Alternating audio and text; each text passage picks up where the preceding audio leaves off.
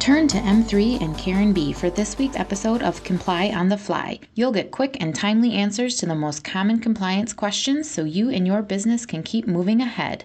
Please note this podcast and the contents herein do not constitute legal advice. Please seek the advice of counsel for any benefit compliance related implementation guidance or strategy.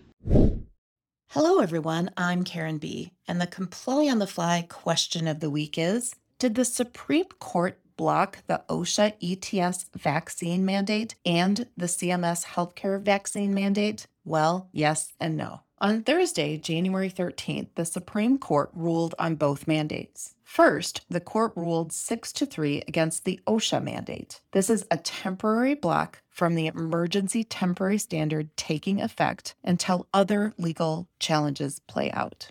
And secondly, the court ruled 5 to 4 to keep the CMS or Center for Medicare and Medicaid Services healthcare worker mandate. In regard to the OSHA emergency temporary standard for private employers, the court concluded that OSHA had overstepped its authority in issuing the mandate for employers to require vaccinations or testing and masking for most employees. In contrast, the court upheld the CMS mandate requiring vaccination of healthcare workers.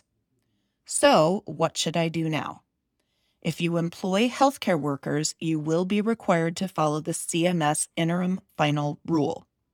If you need more information on the requirements or application of this rule, please visit our Insight Center at m3ins.com. Just simply type in CMS mandate for our November 8th, 2021 article. If you are a private sector employer with 100 plus employees, the OSHA ETS requiring mandatory vaccinations is yet again on hold. No enforcement action will be taken for noncompliance. In effect, you are not required to implement at this time. As always, stay tuned. We will stay on top of all these moving parts for you. And that is your Comply on the Fly question of the week. Thanks for tuning in. What's on your mind? If you have a pressing compliance question, send it to AskKarenB at m3ins.com. We'll do our best to cover it in an upcoming episode. You can now follow and subscribe to Comply on the Fly on Spotify, iTunes, and Google Podcasts. Make sure to tune in next week and encourage others to join us.